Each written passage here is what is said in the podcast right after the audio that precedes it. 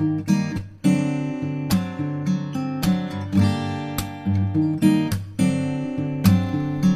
everyone, let's talk about names. You have a brand name, you have a website domain name, you have product names, and you have names you use on social platforms that might be slightly different. Yes, really try to get the same username on your Facebook, Snapchat, Twitter, Instagram, and LinkedIn pages if possible. So pick out your platform names and get them as identical as possible so as not to confuse your fans. Branding each platform with company colors and logos is very helpful as well, of course. So guess what is happening now? Google My Business is going to be rolling out the option for you to have your own special page name. So your name will be something like this. It's going to show up as g.page forward slash whatever your custom name is. Clearly they wanted it to be very short, so they own the domain g.page. So it'll be g.page forward slash whatever name you choose. Stuff you should know about this. You can only have one short name, and you can change this up to three times a year. There is no guarantee that you can get your old name back, so choose wisely the first time. This is always a good thing in life. Google does reserve the right to grab the names back for whatever reason they feel like it, so don't think you can squat on these names and pick names that you shouldn't be owning, for instance. So what's great about this new short business U R L to your Google page?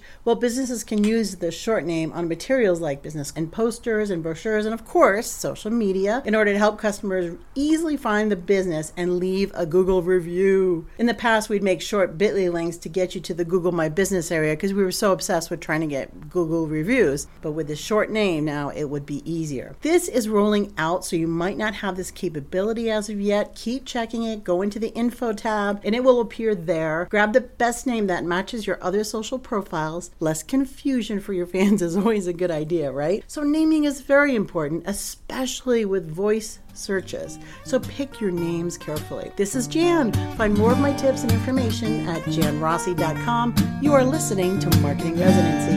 Bye for now.